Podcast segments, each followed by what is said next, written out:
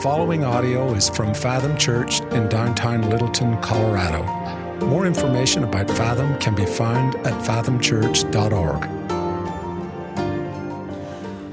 right, y'all, if you have your Bibles, and I hope you do, would you open them up to Luke chapter 1? The Gospel of Luke chapter 1 is where we're going to be this morning. Uh, Luke, uh, it, there's hardback black Bibles under every single chair. If you need a, a, Bible, you can open a phone or a tablet. Luke in those black Bibles is on page 855. Um, Luke chapter 1 is where we're going to be. Uh, as you are turning there, uh, more than any time of the year, Christmas is the time um, where we're actually sold false realities all the time.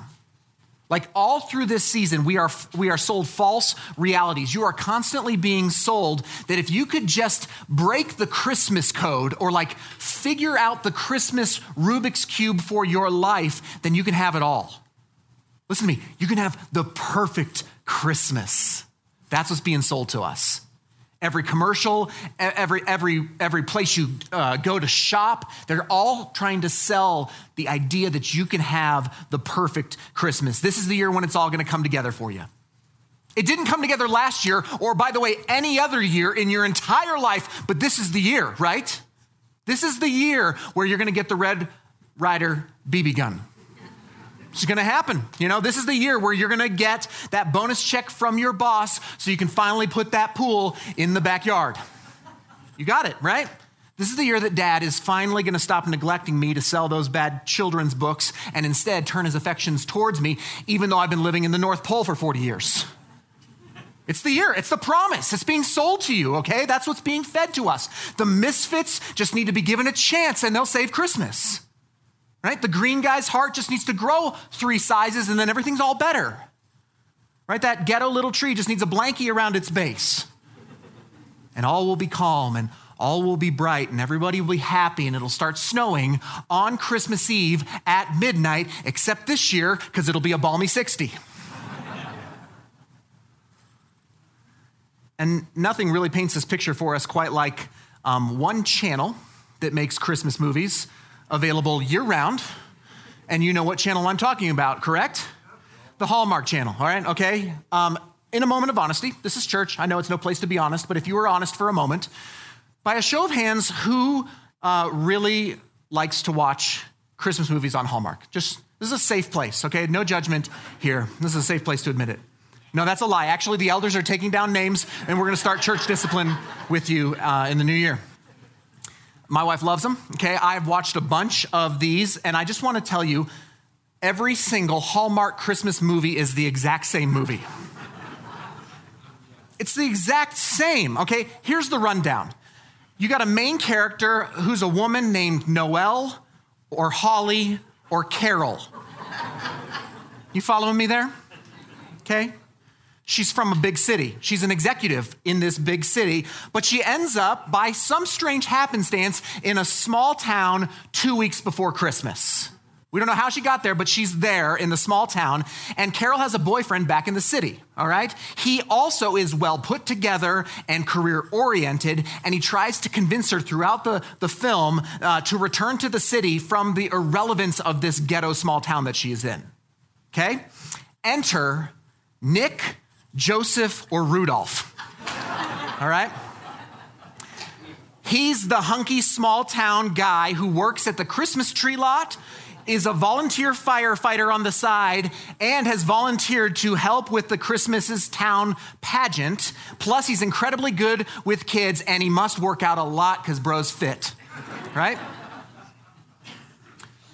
Rudy is also the grandson of the, the town mailman, who's a rather short, heavy set man with a long white beard who's seemingly magical and suspiciously jolly. Okay? Well, Carol, um, Carol ends up helping Rudy with the pageant. Um, and after a series of events where she finds herself thinking to herself, man, he just gets me. They are standing in the town square staring at the huge Christmas tree on Christmas Eve. And in a magical moment, when, when a really bad instrumental version of Deck the Halls starts coming on in the background, in that moment, it starts snowing and they kiss and then they flash to the mailman grandpa and he winks, okay? And then Rudy says this line You really are my Christmas carol. Cut to the credits, they're all the same. You don't even need to, you can, you can cancel cable because I've just given you the plot of every single Christmas Hallmark movie ever, okay? All these things are pointing to a longing that is actually in our hearts for a perfect Christmas. And while I don't think that the longing is a bad thing, I do think it sets us up for some pretty unrealistic expectations. And today in our text, in Luke chapter 1, I want to look actually at the beginning of this whole Christmas story um, in the Gospel of Luke. And, and I want to propose this morning that our aim shouldn't be for the perfect Christmas, but rather for an ordinary Christmas.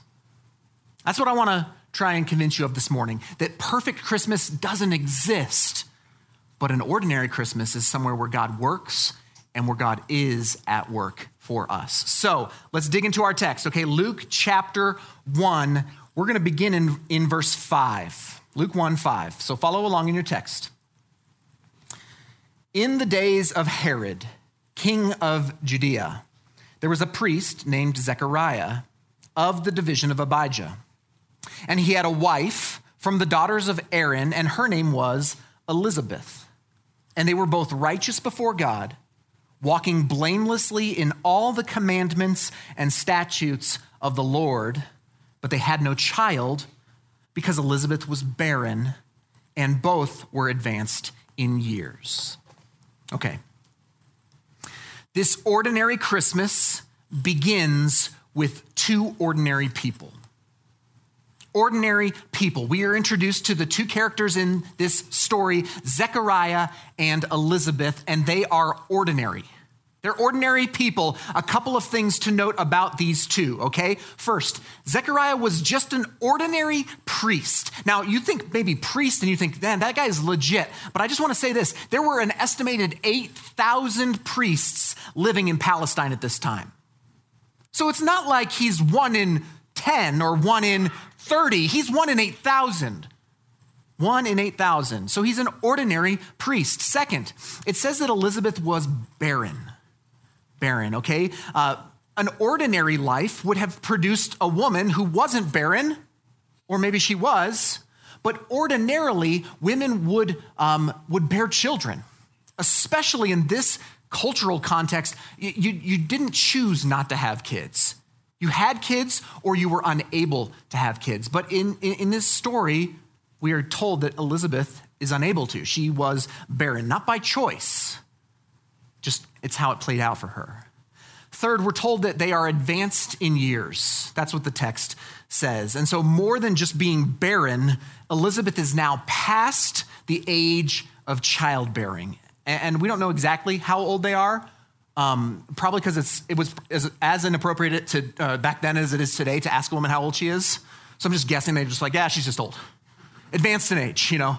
Nobody knows exactly how to tiptoe around what do you call somebody who's old. They're just old, okay? So she's old, and it shows us something really important. Just the first few verses of this shows us something really important. And that's that the Lord works through long, ordinary lives of ordinary people. There's nothing inherently special about Zechariah and Elizabeth on first glance. That's what we're seeing here in the text. So let's keep going. Look at verse 8. Now, while Zechariah was serving as a priest before God, when his division was on duty, according to the custom of the priesthood, he was chosen by Lot to enter the temple of the Lord and burn incense. And the whole multitude of the people were praying outside at the hour of incense. Okay, so let me give you some background on how this is all working uh, in Palestine in this time. Okay, there are 8,000 priests in the area. Of those 8,000 priests, they are divided into 24 divisions within those 8,000, with about 300 or so uh, priests in each division, okay? And then each division would serve in the temple at Jerusalem for two one week periods each year. They would actually travel from wherever they are in that area to Jerusalem two weeks out of the year, okay? And then when they were there in Jerusalem, of those three to 400 who were in that division, for each day, 56 priests are chosen by lot to participate in the ministry each day. And there's a 56 apparently different things that you need to be doing each day at the temple. And then before each of the two daily services within those 56, they would cast lots again to determine the four service participants, those who would do something very special and very unique within that. This is why you pay me to go to seminary. That's exactly why, right there, okay? All of this, now listen, all of this is ordinary priestly activity. Ordinary priest, priestly activity. They're ordinary people doing ordinary jobs. And so, so thinking about this for a second, when I talk about ordinary to people at our church, I like to say that most of life is pretty ordinary. Like most of life is lived on Tuesday. I just, I know it's one in seven, but like Tuesday, okay, let me explain. Monday is the worst day. We most, mostly agree, right? I mean, you don't even have to talk about it. How you doing? Well, it's Monday. Say no more, right? Monday's the worst, okay? Wednesday is hump day, right? That camel taught us that. It's hump day, okay? We're halfway to the weekend. Thursday, there's hope. Okay, inertia is picking up towards the weekend. Friday is pretty much the weekend. People cut out early, and that's why traffic stinks from 2 p.m. on on Fridays, right? Saturday's a day off to hang out, to recreate, to do projects, whatever. Sunday, I mean, you're here on a Sunday, so that means you probably involve some sort of like God stuff on your Sunday. Maybe it's your Sabbath, maybe it's your rest day, okay? And then uh, and then Tuesday. Tuesday is just kind of like the middle of the week. It's kind of like the worst day of the week. It's not high, it's not Monday, it's not low, right? It's just ordinary. It's Tuesday. It's Tuesday. And, church, most of our lives are lived on Tuesday. Most of your life is just a Tuesday, okay? You're not always in the pit of Mondays. There's seasons where it feels like it, but it's not normally your whole life that's lived in that place nor do we always have these like spiritual highs of like a Sunday, like a day with the Lord, a Sabbath, a rest, a refreshment. Nor is it always the fun of like a Friday or a Saturday. Most of life is just ordinary Tuesdays, just kind of ordinary. And in our story, this ordinary Tuesday, it says that the incense lot fell to Zechariah, our ordinary priest. And this is one thing to note this would have been an extraordinary moment for Zechariah. In his ordinary priesting, in his ordinary life, in his ordinary work, all of a sudden, the greatest moment of his priestly career has shown up. Because the honor of offering incense at the temple was the grandest event in the ministry for priests. Many priests would never have this privilege. The lot, as it were, would never fall to them. And by the way, no priest was allowed to do this more than one time. They were no longer eligible once they've done this once. This means this has never happened before. Zechariah is old. The text tells us he is old. And he's never been inside the holies to light that incense. So it's never happened before. And by the way, it'll never happen again. So you don't mess this one up. You know, we say this as a preacher Sunday's coming. I can totally botch this sermon, but Sunday's coming. Not for this guy. This is his only chance to do this. So Zechariah makes his way through the outer court of the temple, past, the text says, a multitude of worshipers who are praying for that moment of the incense offering. And then he gets into the inner court. And the time comes when, once he's in the inner court where the priests are all kind of doing their thing, he gets to move into the holy place within the temple. And here's what he would have seen if he were walking into the holy place. This is where he's never been before in his life. And he wanders in and he would see, he'd go in there, and the first thing he would see is a big curtain. And that curtain is what divides the holy place from the holy of holies. And he would never go in there. He'd never dream of going in there. Only the high priest, one day a year on Yom Kippur, only the high priest of Israel would go in there to, to offer a sacrifice because that's where God's presence dwelt. That's where the ark was. That's where that seat was, where those cherubim are holding over the top of that seat. That, that's where they believed that God was on earth in the Holy of Holies. So he'd see that curtain though, and, and you imagine the reverence and the awe he would experience in that moment. He walks into the holy place, and to the left would have been a table called the table of showbread, where the priestly bread would be sitting. To his right would have been the golden candlestick, and then in front of him would have been the horned golden altar of incense.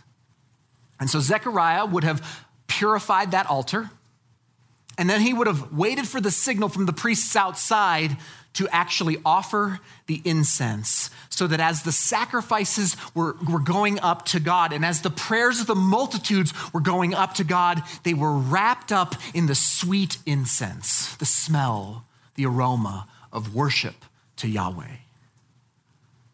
All ordinary, all Tuesday. But then something unexpected happens on this ordinary day. Look at verse 11.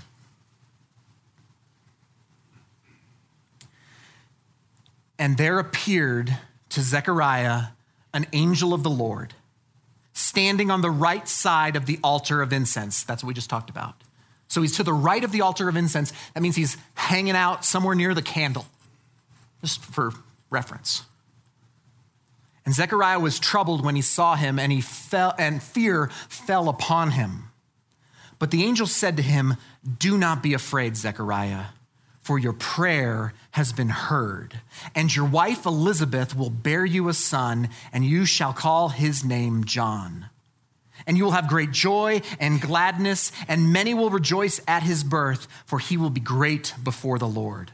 And he must not drink strong uh, drink wine or strong drink, and he will be filled with the Holy Spirit even from his mother's womb.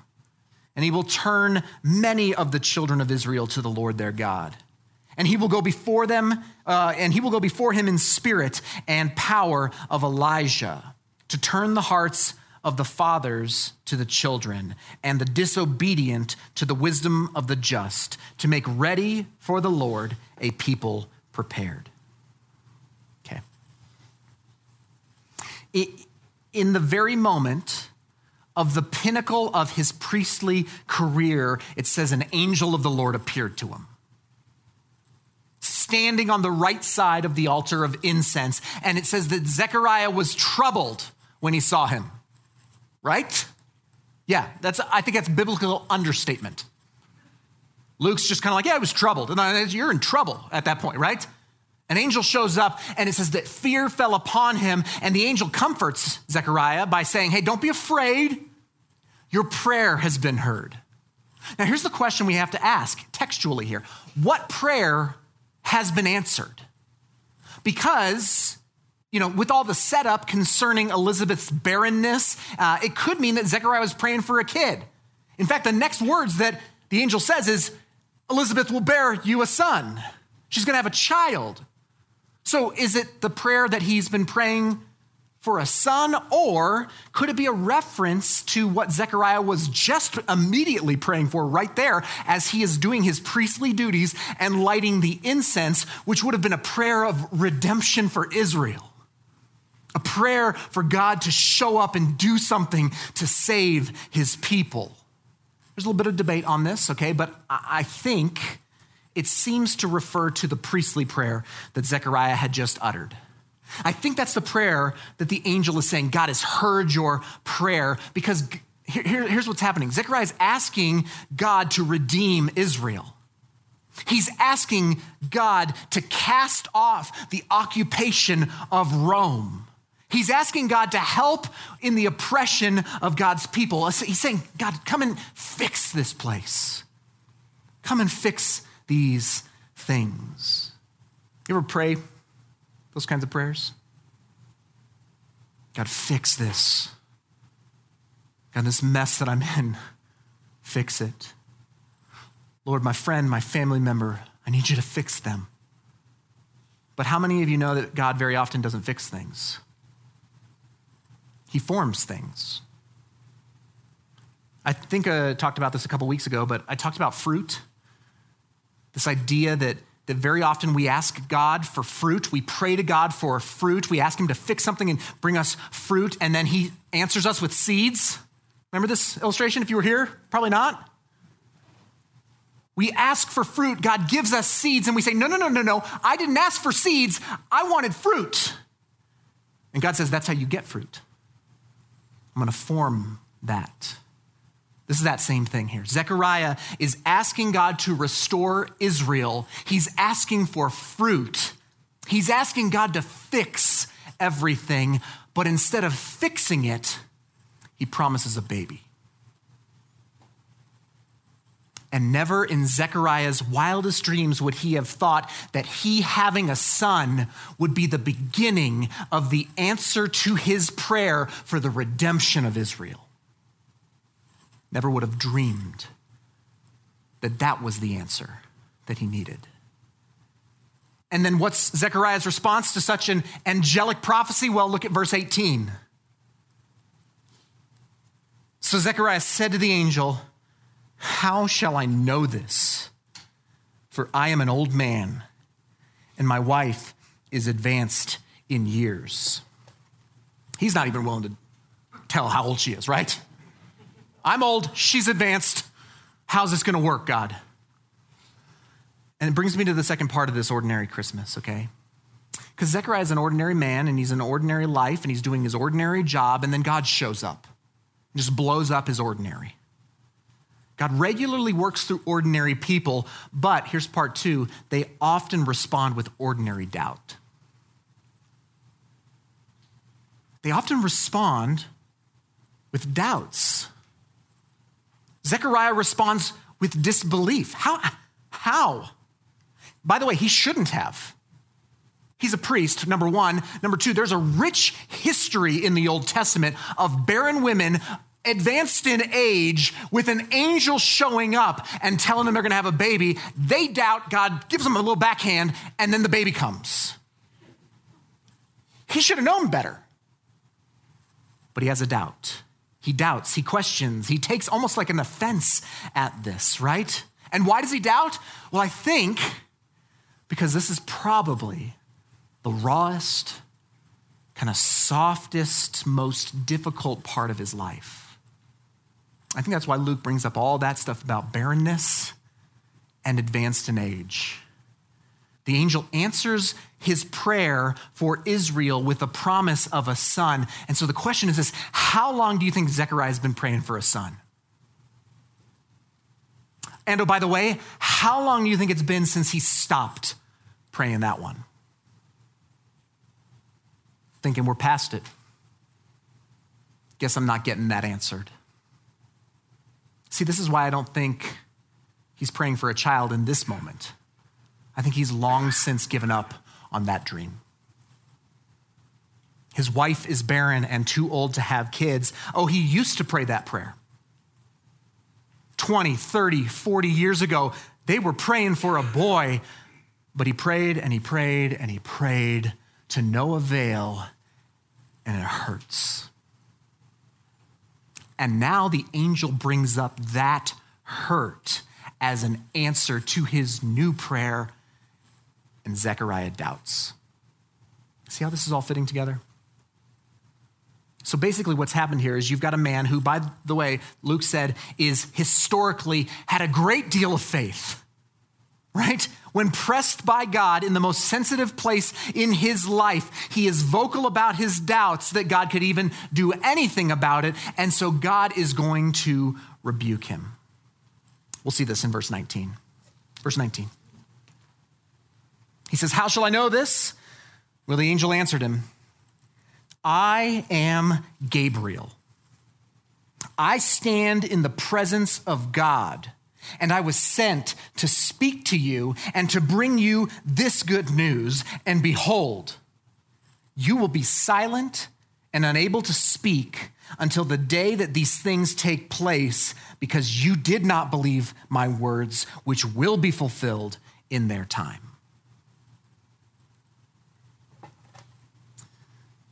This is the first time we've heard from God in 400 years, by the way. He's been silent for 400 years. This is the first message from Yahweh to his people, to a priest in almost half a millennia. And only now, at this moment, does he tell us who he is. Does the angel give his name? He says, I'm Gabriel.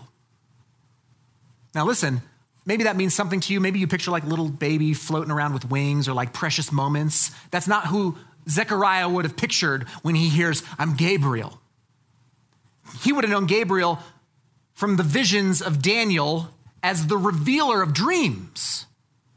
This is Gabriel. The, uh, he would have known him from the book of Ezekiel, the prophet Ezekiel, as the destroyer of Jerusalem.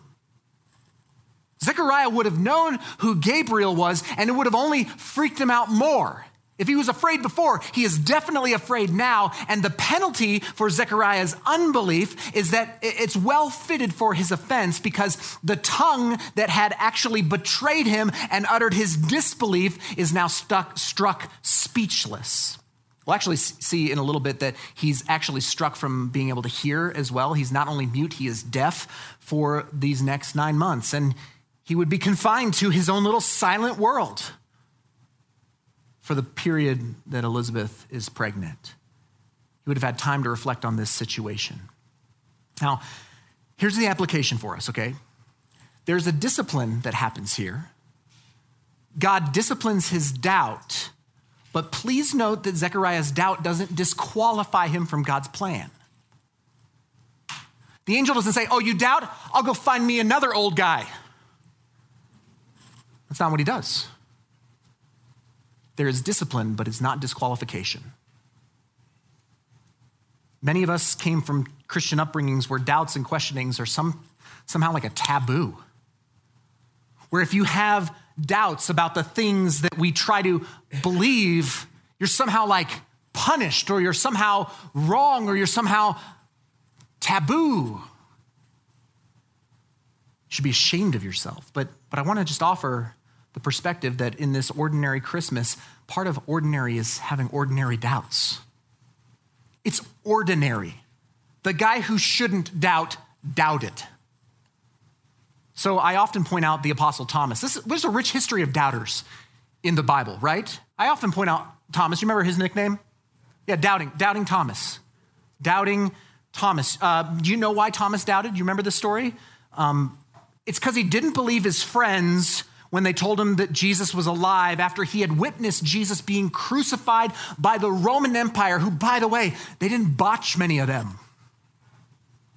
They were experts at killing people. He watched his Savior die, and then his buddies come three days later and they're like, he's alive again, and he doubts. He gets the nickname Doubting Thomas for that, like for all of eternity, for that one instance, right? He doesn't believe that a guy came back from the dead, which, listen to me, doesn't happen very often, even back then. Seems like a rational doubt, but it's ordinary. It's ordinary doubt. And by the way, God, Jesus does not chastise him for it. He doesn't. Another one that I love in the New Testament, uh, it's less known, but I think you, will like this one as well, comes in Matthew's gospel. Uh, here's what has happened Jesus has resurrected from the dead, okay? He's appeared to a number of guys a number of different times. In fact, he actually appears to Thomas later and clears the whole mess up, okay? But now Jesus is going to meet up with his disciples one last time, and then the plan is he's going to ascend up to heaven. And so as he starts ascending, he says this, uh, or it says this in Matthew 28. And when they saw him, they worshiped him, but some doubted. I love that verse. How crazy is it that while Jesus is floating through the air, there are some who are like, Mm, not too sure. Think I saw David Blaine do this on YouTube, right? I mean, they doubted. Listen, if you have doubts, you would make a great disciple of Jesus. These are ordinary doubts. But what you do with your doubts defines so much of what happens next, okay? So, what is Zechariah going to do? What's he going to do with his doubts? Well, let's finish out our text, okay? Look at verse 21.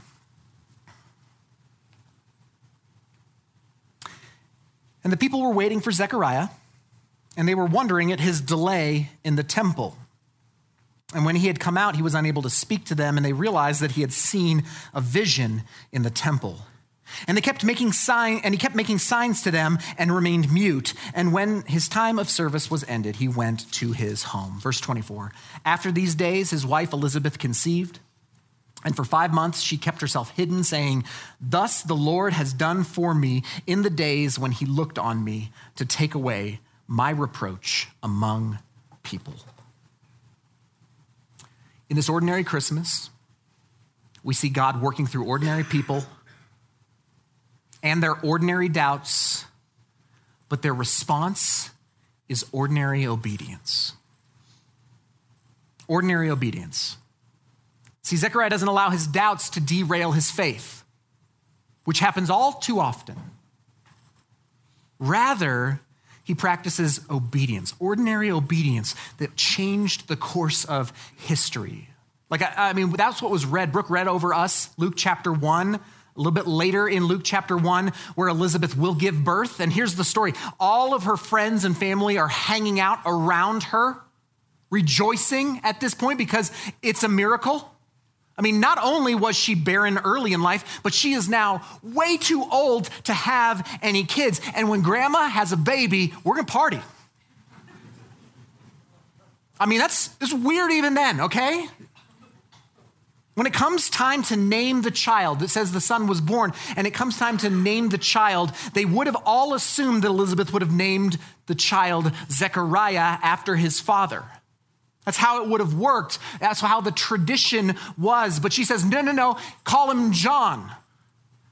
And they're like, oh gosh. All right, Lizzie, hey, real quick. Ain't nobody in your family named John. Grandma's getting senile at this point. Like, you just had a baby. Maybe it's tough. I get it. But, like, come on now. So they turn to Zechariah. Turn to this guy who, you know, can't talk, and they probably assume he'd be offended. This is his boy. This is his heritage. This is the promised son. And so, is he going to be offended? Well, the text says they make signs to him. This is why we know he is as well deaf and mute. You don't make signs to somebody who can hear. Right? This is offensive. Do you understand the words that are right? Like, like that's that's not that's so he is mute and deaf. He's been in this like kind of silent place, months of reflecting on the decades and decades of disappointment that he felt about not having a son. And then they show up in his doubts and they ask him about the child's name, and he's just processing all of this. And look at what he says Luke 1 63 and 64 he asked for a writing tablet. And he wrote, His name is John. And they all wondered. And immediately his mouth was opened and his tongue loosed, and he spoke, blessing God. Ordinary obedience. His name is John. You got Zechariah, who's walked through close to, I don't know, 100 years of difficulty waiting and praying for a child. And he believes that God is good, and he believes that God is merciful, and he believes that God can save. He believes all these things about God, and for his whole life, he's taught these things, and he said these things, and he's walked in these things. And the text even said that he was righteous and blameless. And yet, God never answered their prayer about a son. God never answered their prayer about having children. And then finally, when the angel shows up and God sends them a message when they're told it's possible, Zechariah doubts and God rebukes him, and now he's had time to wrestle with it. He's had time to marinate in the shame that he felt, probably, and the frustration, the feelings of stupidity that accompanied such doubts. And what's Zechariah's ultimate response? Well, it's obedience. His name is John. God works through ordinary people who have ordinary doubts and are willing to trust him in ordinary obedience. So this year, instead of hoping for a perfect Christmas, trying to get all those things in a row and make all the right cookies and watch all the right shows and get the tree set up, and the kids aren't going to complain at all. Two in the afternoon once they've ripped everything open, seven in the morning after they've ripped everything open. It's going to be the perfect Christmas. Instead of aiming for that, what if you found yourself content with an ordinary Christmas? See, the juxtaposition that we all must live with this is, is that most of life is long, boring, hard days. Merry Christmas. Most of life is filled with normal work and normal human experience. And then there are these amazing high moments, supernatural days where God just shows up. He moves in power. And then it's back to long, hard, ordinary days. But, but listen, the goal, if the goal is to always aim for those highs, for those extraordinary days, it will assure you of unmet expectations. Don't miss this the way that God worked in Zechariah's life is the very same way we need him to work in our lives, which is in our ordinary lives. We need him to work on Tuesday, y'all. I need God to work in my ordinary, in my ordinary marriage, in my ordinary parenting, in my ordinary job, in my ordinary neighborhood with my ordinary friends. This is where I need God to show up because, hear me, that's where I live. You say, well, that, that's not how Jesus lived. What are you talking about? You read this thing? Bro dies at 33, 30 years of his life. We don't know almost anything about it. He lives in almost complete obscurity, and then we have three years of records, and then he dies as the savior of the world. For all the ups and downs and successes and failures, most of our lives are very ordinary. This should be a lesson for us. See, the successes of every day are the things that add up to the successes of our entire lives. Or maybe we just put it like this ordinary and greatness are not opposites. Ordinary and greatness are not opposites. Zechariah was an ordinary man with an ordinary life, and yet he was great. I think the gift of the story of Zechariah and Elizabeth that they give to us this morning is this real sobering whisper of what a gift an ordinary Christmas can be. It's messy and it's confusing and it's miraculous and it's mundane and it's extraordinary and it's ordinary but it's filled with this beauty and this wonder. It's a gift. See, this is the hope that we have. This is our hope today, this Christmas, this week, this month, this year, even into next year. The gift is God's probably not going to fix everything in your life. He's probably not going to fix everything for you to have this Christmas, Christmas be that perfect Christmas, but the promise is that he will give you himself. To Zechariah, a son will be born. But to us, a son will be born. And that's going to be enough. That's going to be enough. So I want to end with this quote from Fred, Frederick Buechner, this author. He's, he's wonderful. This is what he says. Listen to your life. See it for the fathomless mystery it is. In the boredom and pain of it, no less than in the excitement and gladness. Touch, taste, smell your way to the holy and hidden heart of it. Because in the last analysis, all moments are key moments, and life itself is grace. There's a God who knows you and loves you and sees you and is working, and you can trust him. And so I'm praying this Christmas be so unbelievably ordinary for you. See you Friday. Let's pray together.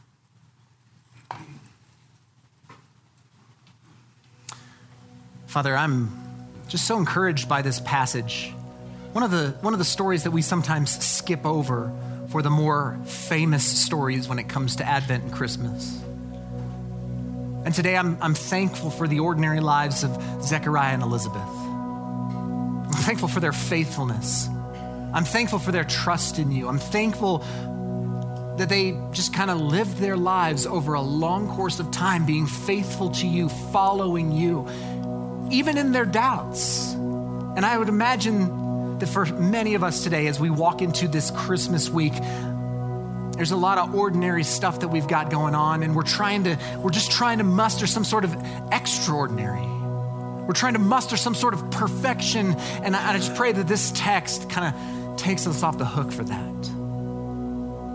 That it's in the ordinary that, that you show up and that you minister and that you work. And then, Father, I would imagine that there are some in this room today who this week isn't, they're, they're not aiming for perfect, they're aiming for survival. The deepest, rawest, softest, softest areas in their hearts are being pushed and, and there's pain and there's there's hurt and there's there's doubt and maybe this christmas you're showing up and and you're poking and you're prodding and you might even be disciplining. But Lord, I pray that, that you would comfort us again with this story that even in this first Christmas, that, that as John doubts, he picks up those doubts and he follows. He doesn't disqualify over his doubt, but rather he follows it with obedience. I pray for comfort for people today. That there are men and women and students in this place who need encouragement as they wander into the, the hardest week. So, Father, we trust you with these things. We trust you with our ordinary. And Lord, let us not think that, that ordinary and greatness are opposed here. But, but help us to put our faith and our trust in a baby. In the most unlikely of places for your redemption to be found was a baby born in a manger to peasants. Well, come, let us adore him. We pray it in his name and by the power of the Spirit.